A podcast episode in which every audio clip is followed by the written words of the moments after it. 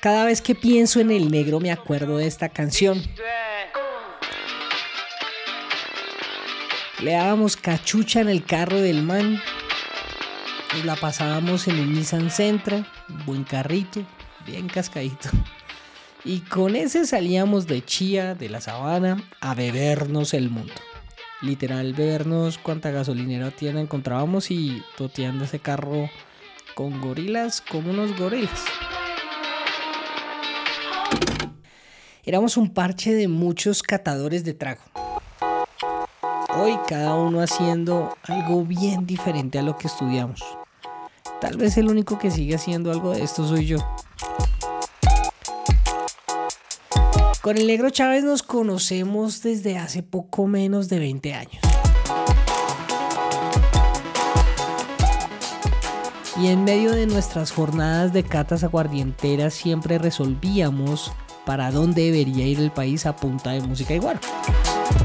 Esta vez no nos tomamos unos guaros, sino unas sodas, producto de su más reciente emprendimiento, y hablamos sabroso. Era, era tener esa capacidad aquí en Bogotá de vivir esa historia de barrio.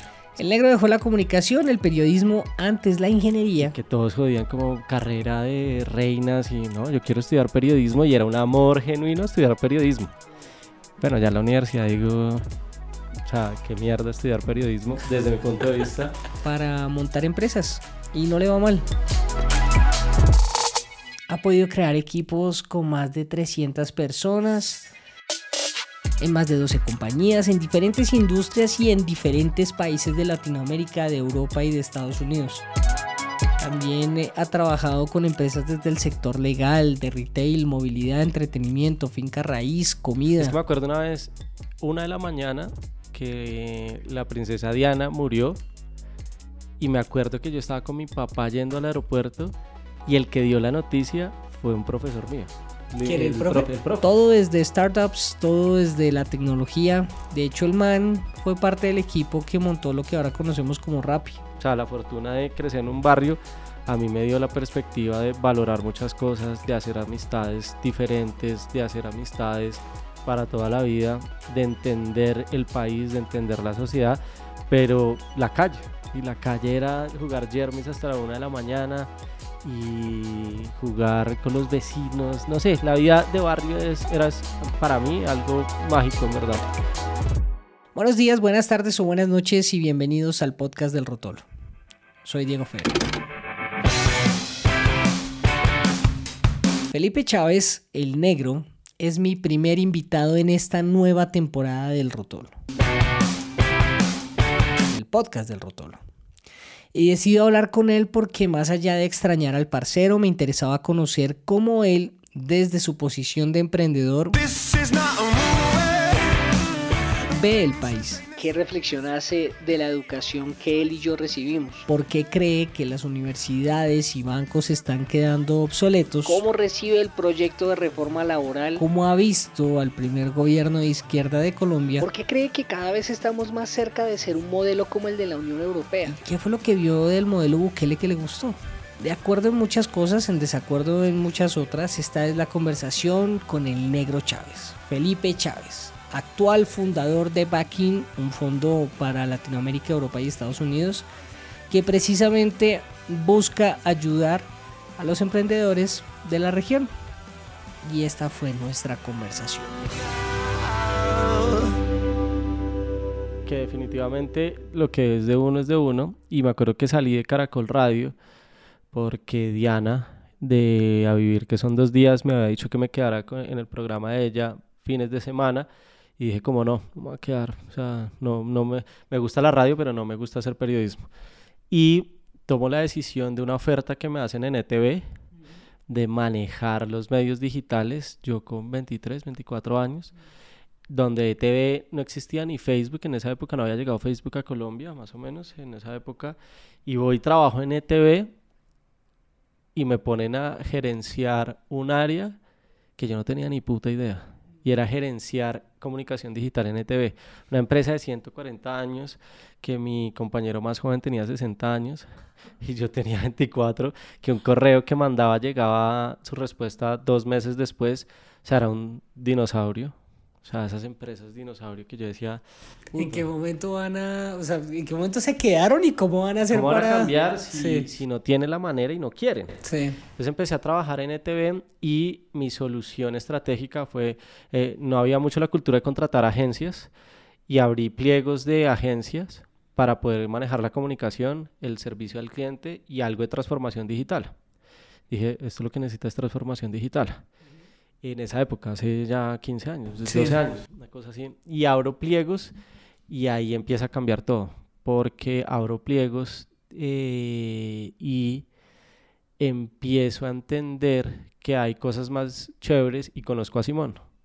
Simón Borrero, el de Rappi, que en esa época tenía, no había creado Imaginamos, sino tenía una agencia que el man se la pasaba para arriba y para abajo vendiendo páginas de 10, 20 dólares y abro pliegos. Eh, Simón se gana la licitación y Simón, eh, como la, empresa me dice, "Va- vamos a trabajar. Y ahí yo digo, vamos.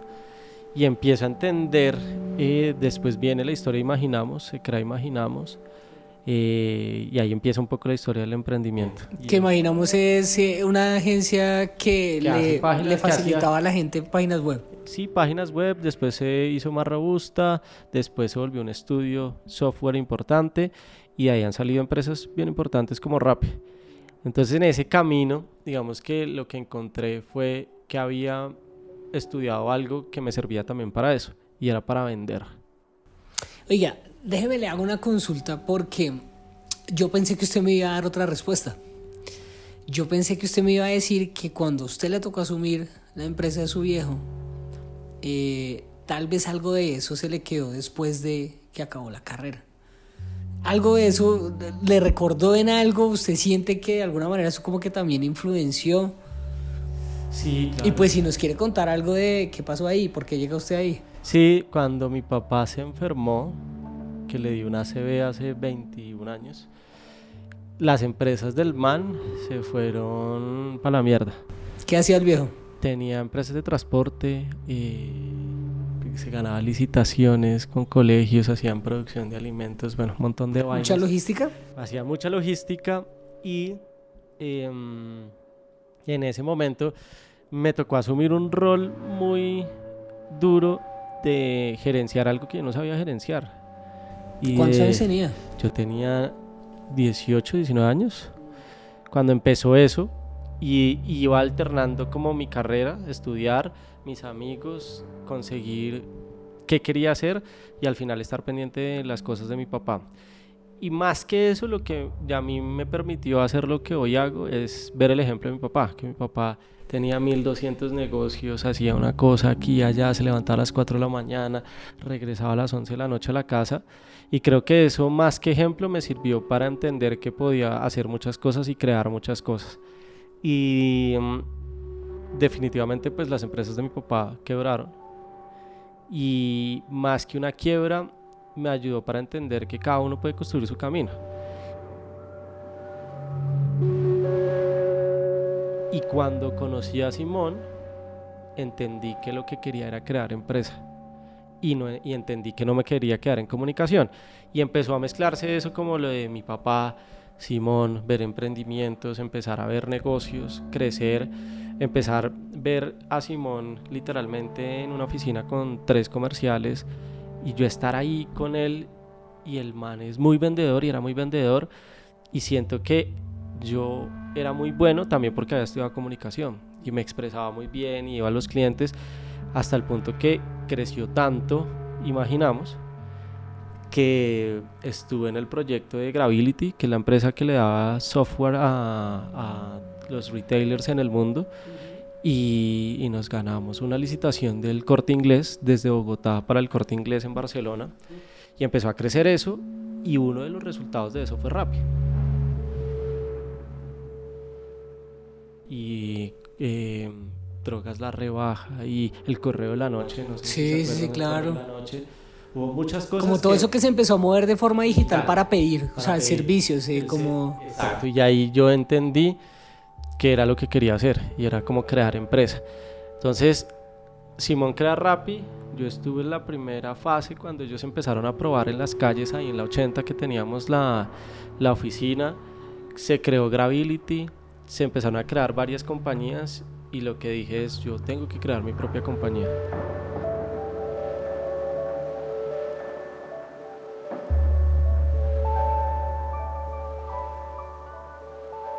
y creé también una agencia pequeña donde lo que empezamos a hacer era llamar gente que tuviera ideas en un Excel o en un la mente y empezar a hacerlos crecer.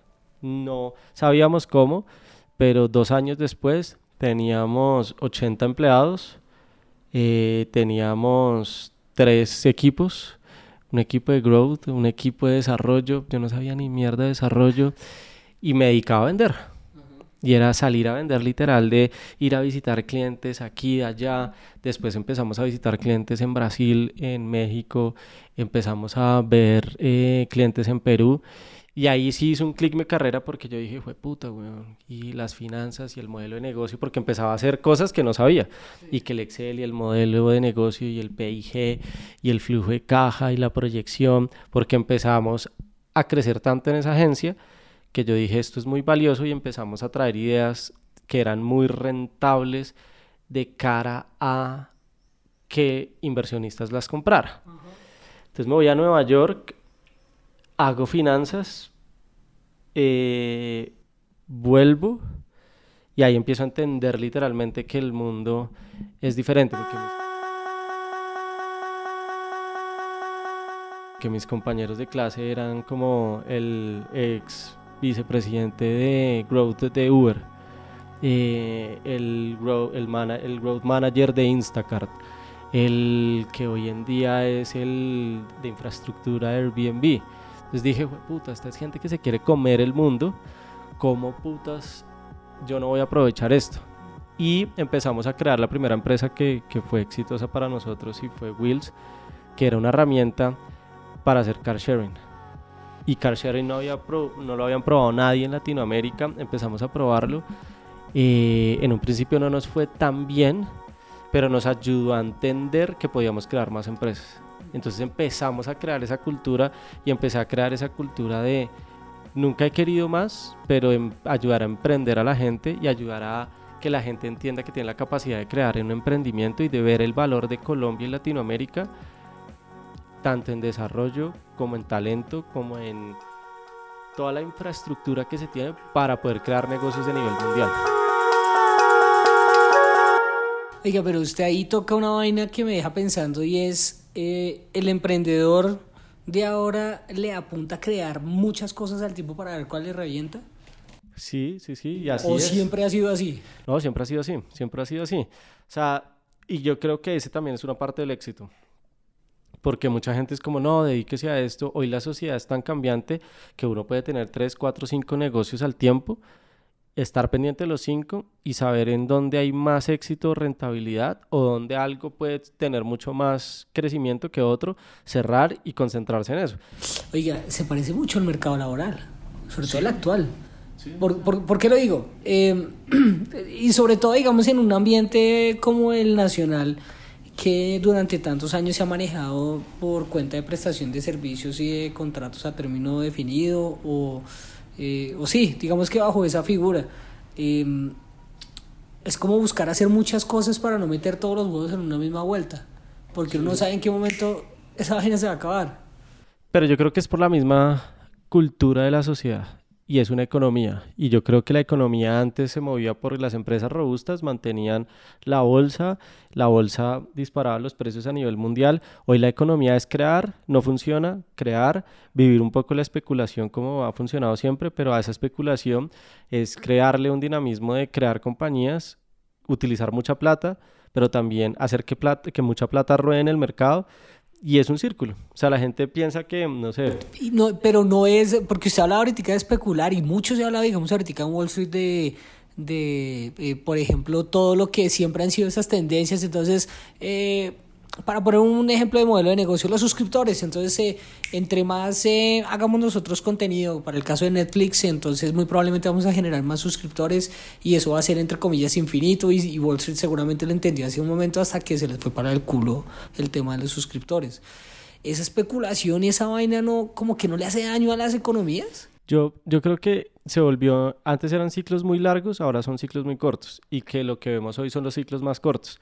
Entonces la especulación antes venía una recesión hace cada 12 años, pero hoy es más dinámico, uno puede literalmente acortar esos tiempos y hoy por eso da la sensación la sociedad de, puta, la economía va muy rápido, es quemar plata, no, siempre ha sido así, lo que pasa es que ahora los tiempos son más cortos. Pero eso no habla también de que hay un problema con ese modelo de negocio, o sea, que haya crisis, yo no creo que sea un síntoma de que las vainas van bien y que las crisis ahora sean más rápido sea, que si antes se daban en 12 años las recesiones y ahora las estamos viendo cada 5, 8 años, eh, ¿eso sí es bueno? Yo no creo que sea más que insostenible, es un tema de si queremos eso o no. Porque de alguna u otra forma las recesiones son parte de la economía. Lo que pasa es que lo que usted está diciendo, ¿las queremos o no? ¿Queremos ser parte de ese mundo? Cambiarlo radicalmente, pero la recesión es una parte de la economía. La inflación y las hiperinflaciones hacen parte de la economía. Que la sepamos manejar o no, ya es parte de nosotros y que si queremos ser parte de ese sistema o no, o lo queremos cambiar, es parte de nosotros. Que la gente ha optado por acelerarlo más que cambiarlo. Y pongo el ejemplo de, de cómo las industrias cambian a punta de este emprendimiento. Estaba hablando con David Vélez, que tuve la oportunidad de hablar con él. El ¿Quién es él? Para quienes no lo conocemos. El man que creó Nubank. crack y hablaba con el man y el man, o sea, entendí que, que literalmente más que poder crear todo como colombianos, ya estamos siendo parte del juego de la economía. Que antes lo que usted decía, no, es que la recesión pues la crean los gringos, le pega a China, en el sándwich queda Europa y Latinoamérica y Asia, países pobres en el culo. No, ahorita nosotros de alguna otra forma hacemos parte de ese juego y Asia, sudeste asiático, hace parte de ese juego. Y ya no es solo Hong Kong, Londres, Nueva York, sino es Hong Kong, Latinoamérica como bloque, Inglaterra, Europa, ya es mucho más globalizado. ¿Es más pareja la pelea? Es más, más, más pareja, no, pero hay más participación de que la gente pueda hacer las cosas con más dificultad de dañar la economía, porque todos ya dependemos de todos. Antes Estados Unidos nos tenía de las huevas, que, que, que hoy en día sigue así, pero ya podemos tener mucho más voz y voto. Y cifra importante, casi el 5% del talento virtual que se contrata en el mundo viene de Latinoamérica. Bueno, entonces le voy a preguntar ahí dos cosas. La primera es eh, si el hecho de que eh, la pandemia nos haya ahí como echado un baldado de agua fría en la cara para decirnos, hey marica, estamos globalizados, nos va a pegar como un putas esta pandemia. Eh, y que eso trajera como consecuencia el que muchas economías se cerraran o que se empezaran a eh, también, bueno, también el tema político por ahí metido. Eh, si eso afecta, ¿es bueno o es malo? Pues yo no creo que sea bueno o malo. O sea, es, no es un debate de malo o bueno, es un debate de quiero hacer parte o no. Pero vamos a lo mismo, es decir, nosotros dependíamos de los insumos de Ucrania y, no, no, no, nosotros solamente, es decir, todo el puto mundo. Y nos jodió, ¿sí? En alimentación y pobreza y entonces hambre, tu, tu, tu, listo. Eh, el hecho de que por eh, cuenta de la pandemia se haya retrasado mucho el tema de distribución de insumos, etc., etc. Eh, la crisis que vivió hace poquito las, las cervecerías por, los, por las materias primas el hecho de que, digamos, un país como el nuestro, que tiene la posibilidad de ser mucho más independiente en ese sentido, eh, ¿es bueno que si un país lo pueda hacer, lo sea? ¿O debería seguir siendo parte de, esa, de participación, valga la redundancia que ustedes yo creo que las los dos caminos son válidos. Es que vuelvo a lo mismo y es un poco de, puta, o sea, queremos ser parte, es una decisión de país y podemos hacer las cosas diferente. Yo creo que Colombia puede estar en los dos caminos. O sea, Colombia puede ser un país diferente y hacer las cosas diferente. Ya hay voluntades sociopolíticas que dicen que no sí, pero podemos hacer las dos cosas. O sea, yo no creo que la una nos defina o la otra nos defina. Yo creo que lo importante dentro de eso es lo que le decía ahorita y es que es muy importante saber que somos un actor importante ya en la economía mundial. Y sí, sí porque yo digo Brasil, listo, tiene un huevo de gente eh, relevante, sobre todo en Latinoamérica. Nosotros con 50... Sí es relevante, sí es relevante. Bueno, somos la puerta de Sudamérica, pero... Es relevante en el sentido de, siento que Colombia es un país que une a Latinoamérica. Y ahorita ¿En qué sentido? ¿Por qué lo dice? Porque de alguna otra forma antes no miraba a la gente hacia Latinoamérica de yo por qué voy a contratar un man en Colombia, en Chile, en Perú, que venga a ocupar un cargo en España o en la India. Y hoy hay muchas posiciones importantes en el mundo manejadas por latinoamericanos. ¿Y eso qué dice de nosotros? Eso dice que somos una economía que ha hecho las cosas bien en cuanto a...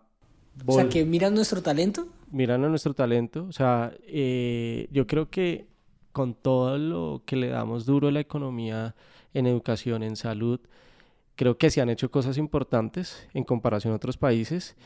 Y el actuar como bloque, yo creo que cada vez Latinoamérica está perdiendo como más esos bloques de Ecuador por allá, Perú por allá. Creo que sí hay más integración de Latinoamérica como una fuerza de latinoamericana hacia el mundo, pero definitivamente Latinoamérica, antes de decidir si sigue en el mismo juego de la economía como todos, creo que está tomando el camino de cohesionarse. De cohesionarse como Latinoamérica para tomar una decisión el día de mañana o no. Que pese a nivel mundial. Que pese a nivel mundial y si seguimos el juego de China y Estados Unidos o si definitivamente podemos ser el game changer de, la sociedad. Eh, yo creo que eso ha tomado mucha fuerza y ahorita que que estoy viviendo en España, de cada cuatro o cinco reuniones que hago, tres reuniones hay un colombiano. Y eso no pasaba hace 10 años. Y desafortunadamente el talento de las cosas operativas en, Estados Unidos y en Europa eran los latinoamericanos. Y hoy hay más roles ejecutivos de latinoamericanos en Europa y en Estados Unidos siendo latinoamericanos. Entonces el mexicano, el colombiano, el chileno, el ocupando, que suena feo, cargos de tomar decisiones y eso dice mucho de las cosas que estamos haciendo en Latinoamérica. Y me asombra porque aún así hay reuniones en donde yo voy como la gente ya conoce más Colombia. Hace 10 años, o Latinoamérica, yo le preguntaba a alguien, oiga, ¿y sabe dónde queda Colombia? No, ni puta idea. Hoy ya la gente sabe dónde queda Colombia. Pero eso es un tema económico es un tema de cultura pop? No, yo, yo, pero al final es economía también. Sí, sí, sí. Si no lo, quiera ver, pero Maluma. Deja de mentirte. Falcao, Nairo, Shakira. Fue culpa de la monotonía. Hacen que la economía del país se mueva. Y es. ¿Embajadores? Son embajadores. Una vez estaba por ahí en un pueblo con el flaco, en, en el, sur de Francia. Un parcero de la universidad, sí. Y un saludo a Juanpa. Y estábamos por allá en un pueblo en el culo de Francia y una viejita nos dejó entrar a su finca en Francia, no me acuerdo, creo que era en Po, un pueblo, y apenas entramos, eh, Juanpa con su francés fluido, yo tratando de entender el francés, y la vieja nos entra a su casa y nos invita porque sabía quién era, qué, dónde quedaba Colombia por Falcao. Y la vieja agradecida por Falcao. Y la vieja contenta por Falcao. Y, y, y eso tiene un impacto poderoso en el mundo. Bueno, eh, hace poquito, eh, bueno, hace poquito no, hace bastante comentaban el impacto que tuvo eh, Salah en el Liverpool para bajar los índices de discriminación hacia los musulmanes. No, y lo que usted dice, cultura pop, sí, marica, le pega el bolsillo. Cuando Maluma va y canta en verano en Ibiza, pues fue puta, la, se le abre las puertas a los colombianos. Y, y viéndolo no desde la parte light, sino de la parte económica, sí, o sea, se merecen la plata que ganan porque no le pagamos a un profesor lo que se tiene que ganar, pero sí Maluma se gana un montón de billete, pero creo que Maluma también le abre las puertas a que un profesor se pueda ir a España, a hacer su vida en España o en Asia o en donde sea. Entonces... Que es muy, muy difícil ver como esa, esa foto grande, ¿no? Es, difícil verla, es ver como, puta, el arte, ¿no? Que sus manes, J Balvin hace país, güey. Como un pendejo no sabía lo que hacía. Eh, Simón hace país, los emprendedores hacen país.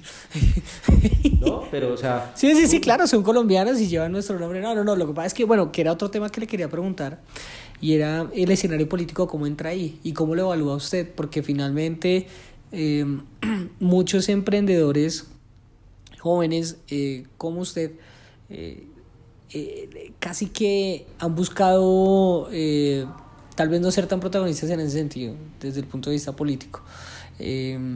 Pero todo está en estos momentos atravesado por eso. Pareciera que las mismas guerras culturales se permean la economía, el tema social, el tema de identidad y por supuesto el tema político y muchas empresas, para poner un nombre nomás, Disney, han terminado metidas en ese, en ese, eh, en medio de una pelea también sociocultural por defender también algo de sus principios. ¿Usted cómo lo ve ahí?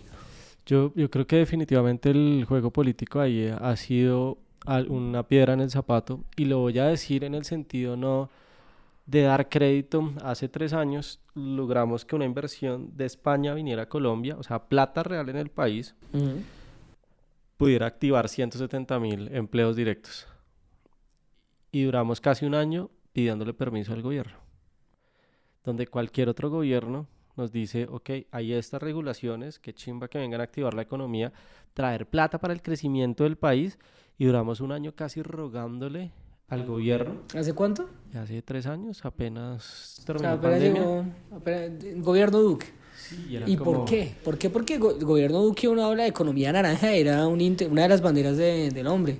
Porque no hay disposición porque la política es la política, porque hay intereses, porque hay eh, procesos que no permiten, porque tenemos una cultura de país en donde no estamos pensando realmente en crecer el país.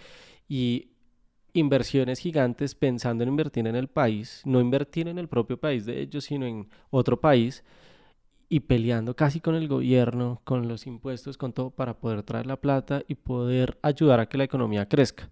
Entonces yo creo que el papel político nunca ha estado en línea con, el emprendimiento ni con el emprendedor. Creo que hoy hay muchos beneficios y hay muchas entidades y mucha cultura. De alguna otra forma funciona mal que bien. Pero pareciera que se necesita sí o sí, porque usted necesita saber cuál es la política para entender cómo precisamente puedo traer esa plata para Colombia. Total, no, se necesita. Y yo creo que yo cero de política, yo me alejé mucho de eso, pero Creo que ahorita es mucho más difícil con este gobierno, se ha vuelto mucho más difícil, precisamente porque creo que es un gobierno que se quedó pensando hace 60 años. Y eso es algo que he escuchado varias veces últimamente. Y es como, si antes... Están pensando muy vieja escuela o como que se quedaron muy en, en la línea de lo que fueron sus luchas, de lo que ha sido ese proceso político y como si hubiera una desconexión también eh, de en qué está el mundo ahorita. Hay una desconexión real de la actualidad del país y del mundo. Yo creo que eso sí desde afuera... ¿Es un pedo de Colombia? ¿Es un pedo regional? No, eso yo creo que es Colombia. Yo creo que es Colombia, Colombia. Sí, con este gobierno mi percepción desde afuera se está desconectando de puntos importantes y críticos de lo que está pasando en el mundo. En cuanto a la política, que eso no tiene que ver con la economía directamente, pero sí le pega, pero en cuanto a la gestión de país, apertura de país, un país innovador, en crecimiento cero, pero lo veía ahorita que fui al Salvador y decía todo el palo que le dan al Salvador, a Buquerque, pero usted va al Salvador y emprendimiento. Bueno, qué costo, ¿no? Sí, claro. Qué costo político y de violación de derechos humanos, ¿no? Total. Pero yo había ido al Salvador hace muchos años y por lo menos en la percepción de crecimiento de país un país totalmente distinto. Yo fui hace 10 años y fui ahorita hace 4 o 5 meses y ese ve el cambio del país, que no es de Buquerque, de violación de derechos humanos y todo eso, y digo como puta duro, pero el país se siente diferente. Lo que usted dice, a qué costo también, obviamente, pero sí por lo menos hay un cambio generacional en donde los jóvenes en El Salvador quieren hacer un país distinto. Que lo hagan bien o mal frente a los ojos de unos o otros, se violen derechos de humanos, se pase por encima de lo que queremos como sociedad, pero sí por lo menos en un país tan pequeño como El Salvador, yo sentí un cambio de energía de los salvadoreños. Y decía como... Mire, nosotros que nos criamos em, eh, y que estuvimos estudiando en medio del gobierno Uribe. Sí y se lo traigo a colación precisamente por lo que usted me está eh, eh, diciendo. Eh, piense en esa sensación que había en ese momento, ¿sí? Y piense en la sensación que le causó a usted cuando estuvo en El Salvador. ¿Por qué se lo digo? Yo le decía que el tema de a qué costo, Y a qué costo lo considero importante porque a qué costo son las consecuencias que estamos viendo ahora, ¿sí? Y que probablemente, bueno, no lo, no lo, yo no lo sé, ¿sí? Yo a futuro no lo sé, no sé cómo vaya a ser, cómo vaya a ser, cómo la historia vaya a juzgar a Bukele, ¿sí? No lo sé. Eh, pero sí estamos viendo cómo está juzgando la historia al expresidente Uribe. Ya regresamos. Felipe Chávez, el negro, es mi primer invitado en esta nueva temporada del Rotor. Sí, sí, no, y ahí se ve el costo. Y, y mire que, ¿y por qué lo traigo? ¿Y por qué me parece que tiene mucha relación? Porque el empuje económico que también tuvo el país en el momento en el que estuvo el expresidente Uribe al frente, eh, había una, una, especie de sensación eh, hacia esa misma línea, ¿sí? Hacia, ah, es que se pueden hacer cosas, es que acá están dejando de hacer cosas, ¿sí?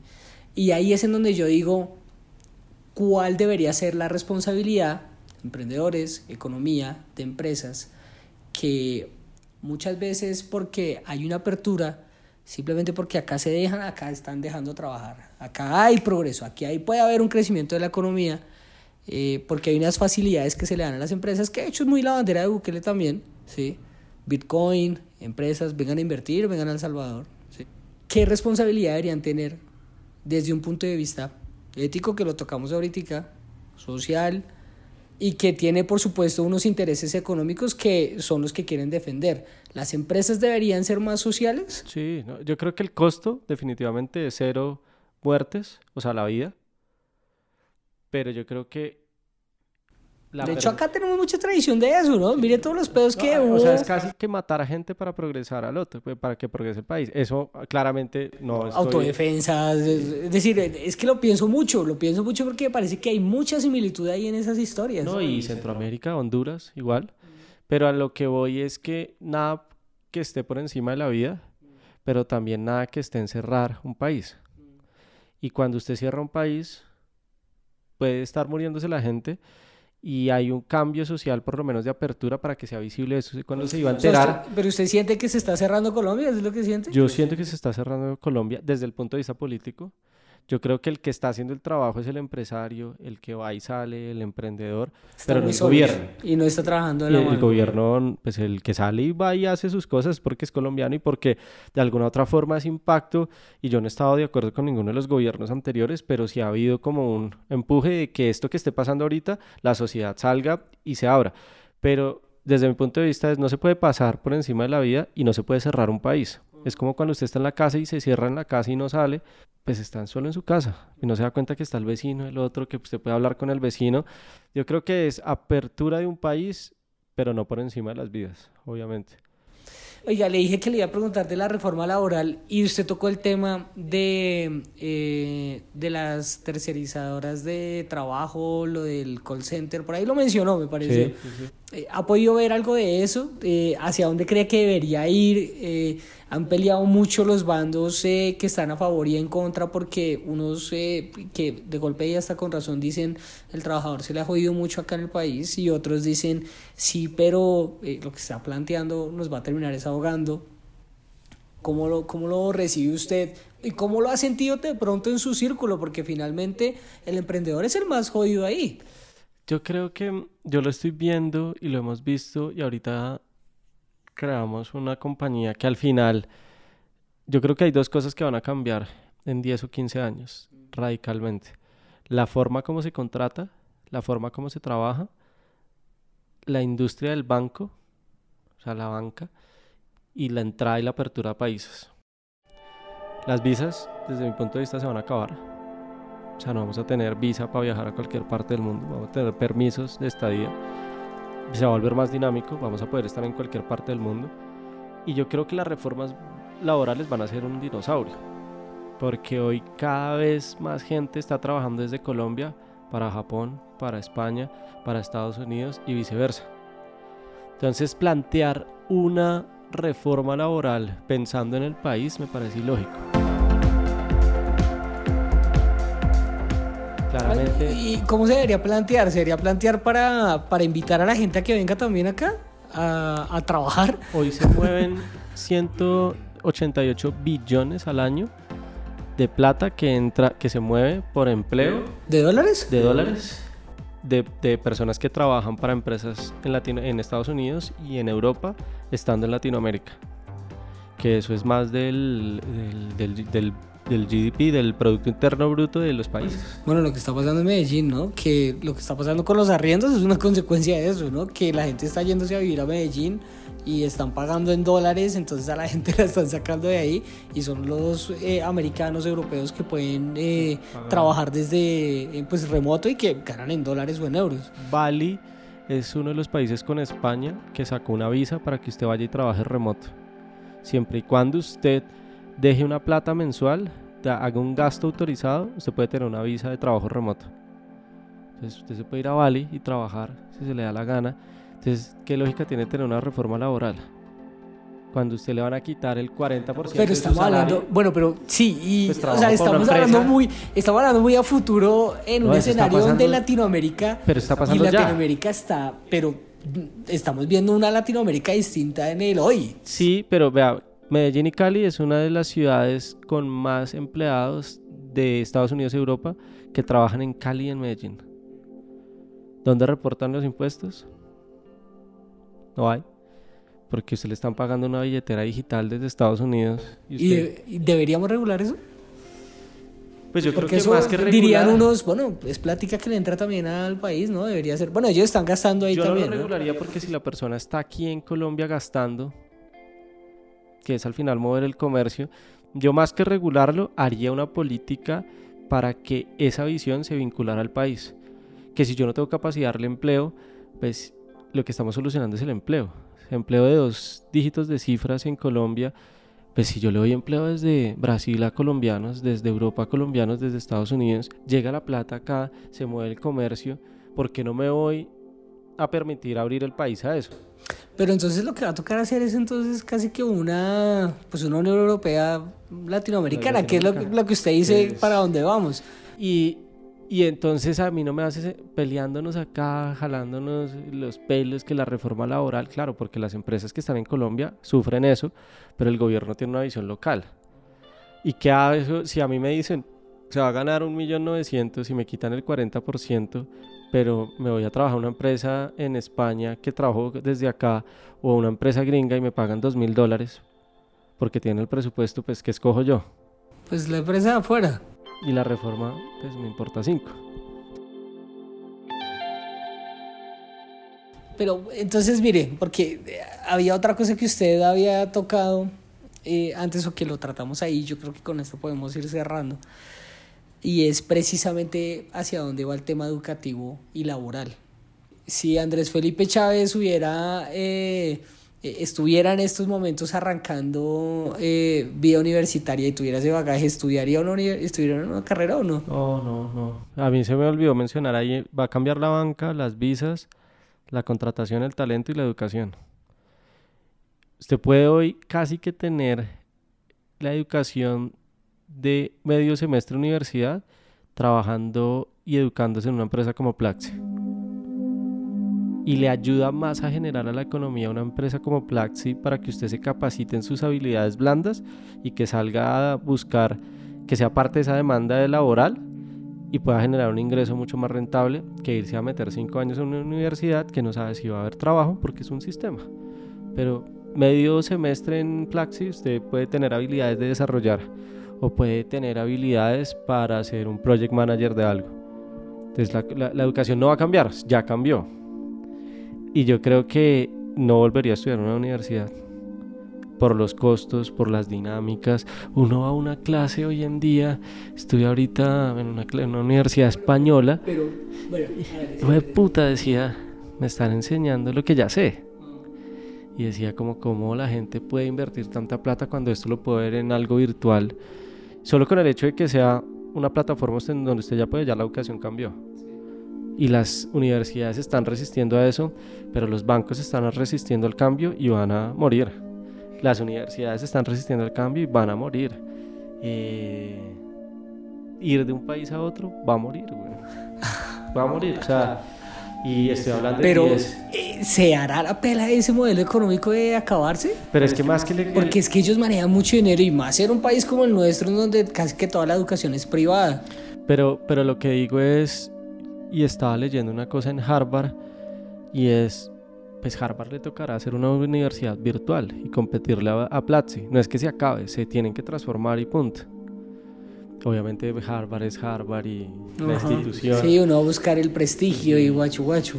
Pero pues eso se va a caer de su peso en un futuro. O sea, yo no sé si Harvard o MIT o el IE en España o la USP en Brasil se va a acabar, pero sí se va a transformar y ya se están transformando. Pero mire, bueno, es que se nos va a alargar, se nos alarga un huevo esta vaina, pero ha sido también como cíclico, ¿no? Sí. Porque, eh, por ejemplo, hace unos 15, 20 años estábamos hablando que necesita un título y necesita una especialización para poder tener un buen puesto en XYZ. Y hoy no. Y hoy no. ¿No? ¿qué, sabe hacer? Ah, bueno, lo sabe. la experiencia, porque hace 30 años y 40 años era la experiencia que usted había tenido y en los puestos en los que había podido trabajar. Y eso es como prácticamente lo que se está viendo también ahora, salvo que usted vaya a contratarse con el Estado, que ahí sí le piden. pero es que eso, el Estado. Pero hoy de todos los empleados que tenemos, yo creo que hay dos o tres que han estudiado carreras profesionales, hecho MBA, de resto es gente que se ha preparado y han hecho que las cosas pasen. Entonces al final eso es un mito ahí rarísimo de la educación. Pero no debería existir como un rigor para precisamente hacer mucho más sólido ese crecimiento, desarrollo, etc., etc., que es lo que finalmente se le pide siempre a los ministerios, a las secretarías, a las alcaldías. Contrate gente que sepa, que tenga títulos, que hayan hecho esto y esto y esto. Pero ahí la pregunta es saber qué. Si yo creo que a veces la gente contrata ni sabe qué está haciendo con qué criterio usted contrata si ni siquiera a veces sabe usted qué está haciendo. Y lo digo no por solo el gobierno colombiano, sino casos del gobierno chileno, que hacen unas licitaciones para construcciones del puerto en Atacama y contratan gente para un proyecto que ni saben de qué es el proyecto.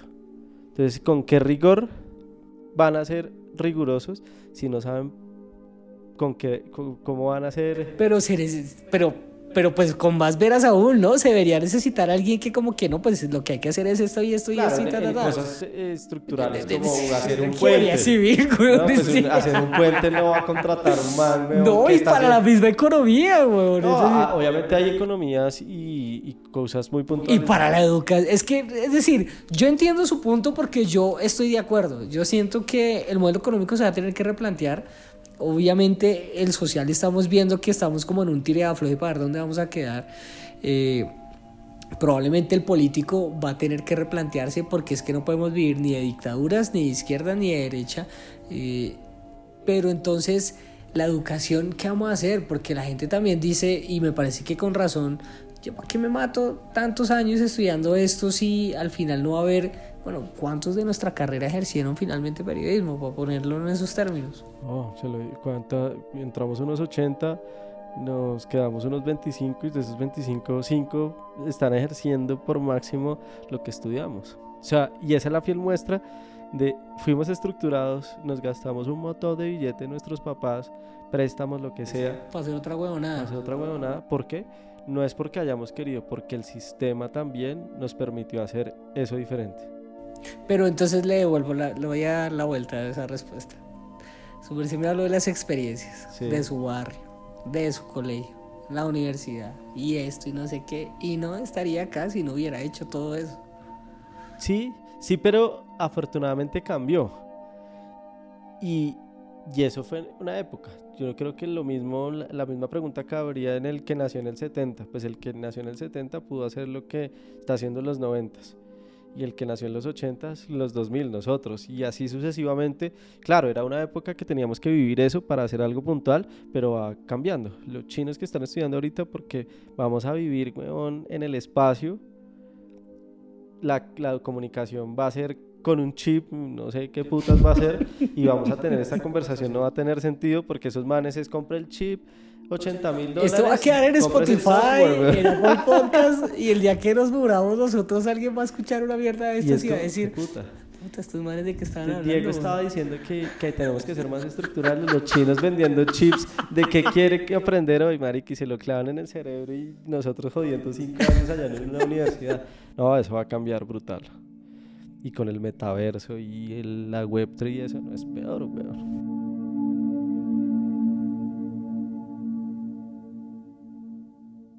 Cerremos con eso. ¿Qué es lo que más le ha llamado la atención de lo que ha visto por fuera de lo que está pasando en el mundo? ¿Qué es lo que usted dice? Esta mierda me voló la cabeza. ¿Sabe que yo le estaba creyendo mucho a lo de los NFTs? Sí. Y estaba. Estaba muy metido en el cuento y se desplomó. Y ahorita todo el mundo es con AI, AI, AI. Sí. Pero creo que mm, paradójicamente los alimentos están tomando fuerza otra vez. Exportar, ser despensa del mundo. Exportar limón a, España. Pero tendría algo que ver con el cambio climático, tal vez eso. Sí, sí, yo creo que la. Y ahí he leído, marica, huevonadas, que la tercera guerra mundial, los alimentos. Y sí, O sea, ahorita que estuve en Doha, los manes comprando carne desesperados, limón desesperados, eh, abastecimiento de arroz. Bueno, lo de café, lo de Nutresa, y los árabes creo que también va un poco como ah, para poder tener porque una somos despensa. La despensa eh. Entonces yo creo que yo estaba muy metido en los NFTs, blockchain, que la maricada que y ahorita hablando con Nati en España, que Nati es mi novia, me decía, ¿por qué no importamos limones? Yo decía, pues sí, weón, exportemos limones. Entonces decía, tanto tecnicismo que le metemos a todo, tanta, tanta tecnología y que nos van a quitar los trabajos. Cuando no, marica, tenemos que tomar juguito de limonada, weón. Entonces yo creo que los alimentos van a ser otra vez muy importantes. ¿Y qué le da miedo del panorama actual? Del panorama actual. Uy, puta, un poco... Mm, pues como, pero ¿por qué miedo? O sea, miedo. Porque todo está muy en incertidumbre, me parece. Creo que por eso le hago la pregunta. Porque todo está en eh, ¿y qué va a pasar económicamente en el país? Y es el primer gobierno de izquierda, pero además de eso, en Argentina parece que va a volver de nuevo la derecha, pero además hablamos mucho de Bukele acá eh, y lo que está pasando en Estados Unidos. Y, y todo como que social y culturalmente está atravesado también por la plata bueno, al final es lo que nos está haciendo pararnos día a día para buscar qué nos comemos. Sí, yo tengo ahí un tema que hice un propósito conmigo desde hace, desde la pandemia, que no iba a volver a mencionar la palabra miedo sí. en mi vocabulario. Porque siento que solo mencionarla era como puta. Pero yo creo que más que la incertidumbre y paréntesis, la Argentina, Argentina sí está hecho mierda, o sea, puta, qué cagada con los argentinos, pero... ¿Y por qué no? Porque siempre les va mal económicamente, es como que, mire, yo voy a hacer otro, otro paréntesis. Ah, pues los dos que vivimos en Argentina, güey. O sea, era un país totalmente diferente, a esos manes están, o sea, como que hay mucho consumo están muy chéveres ellos allá en su casita. Sí. Pero se, están, se cerraron al mundo y se bloquearon económicamente. No es un caso Venezuela, pero es un paraíso donde ellos están allá solos y creo que se están aislando del mundo por sus hiperinflaciones, todo. Pero a lo que voy es como yo no tengo miedo, creo que hay... ¿O qué lo preocupa? ¿Hay algo que lo preocupe o que le haga como ruido? Usted ahorita hablaba de Tercera Guerra Mundial y alimentos y usted lo ve es como una oportunidad, ¿no? Bueno, pues hay que importar limones. Pues yo creo que es eso. Yo creo que, que cada vez, y yo creo que se lo ha vivido también, cada vez que uno sale de Colombia y vuelve, es como, marica, somos muy la verga como país. Y pocas personas lo ven así. Y es como, yo creo que... Yo quiero ir de acá y yo tengo muchos amigos que hablan de irse y yo lo que menos quiero es irme de acá. No, y Colombia, yo creo que más que miedo es que, yo creo que es aprovechar todo esto para sacar lo mejor del país. Yo detesto cuando voy a una reunión en España o en Estados Unidos y la gente, no, y es que en Colombia roban y marica, uno dice, fue puta, weón. Venda, marica, véndase. Fue puta, pero... ¿Sabe a quién le escuché eso, weón? Eh, yo trabajé con Loquillo cuando estaba en la Luciérnaga. Crack. Saludo para Loquillo, marica. crack. y es un huevón también que siempre pensaba hacia adelante y mirar a ver cómo más crecía. Eh, pero el huevón me decía algo muy cierto de los rolos, de los rolos, y yo desde que el huevón me lo dijo, yo lo dejé de hacer. Y ustedes hablan muy mal de su ciudad, marica.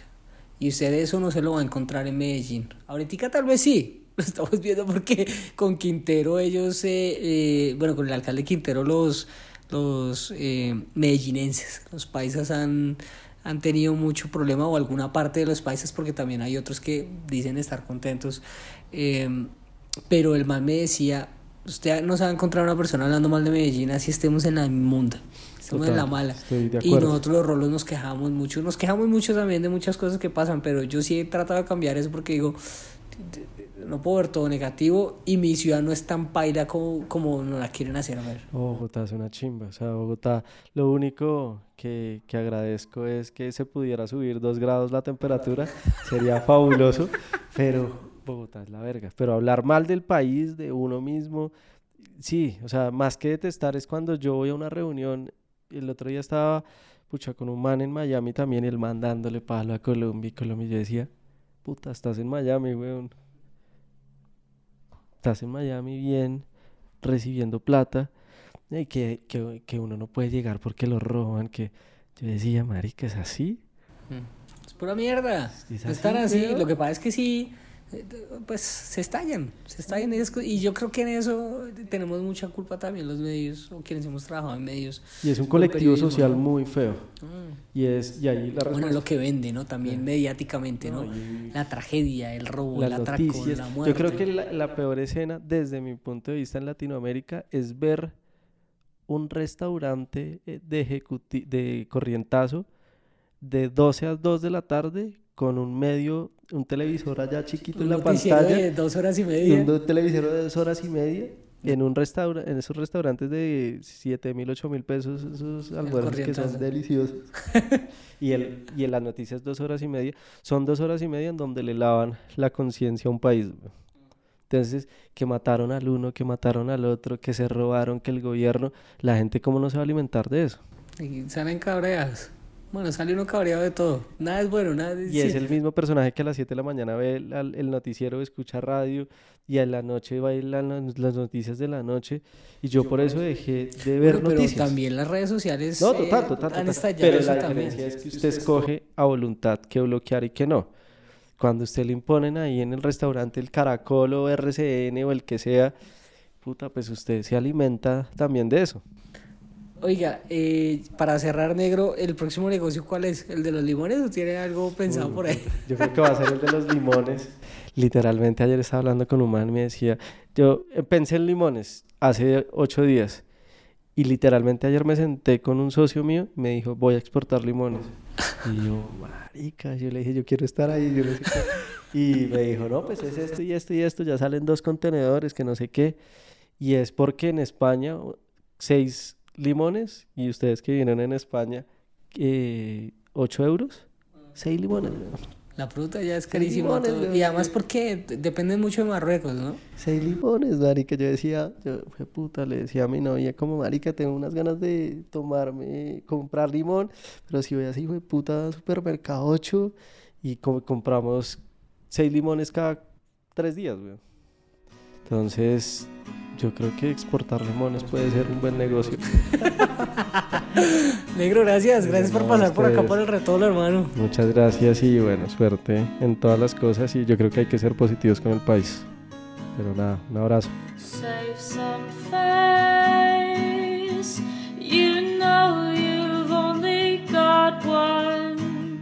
Change your ways while you're young. Los matadores nos acompañaron tal vez más que los mismos gorilas, pero echando cabeza con el negro cuando estábamos creciendo, eh, las chicas con las que salíamos nunca fueron un tema de conversación profundo. Siempre fue más bien esto, nosotros, lo que nos pasaba, el país y qué carajos íbamos a hacer. Hoy él tiene más claro qué quiere y para dónde va yo no tanto. Pero 20 años después podemos decir que estamos de acuerdo en algo. Colombia, este país, vale mucho la pena.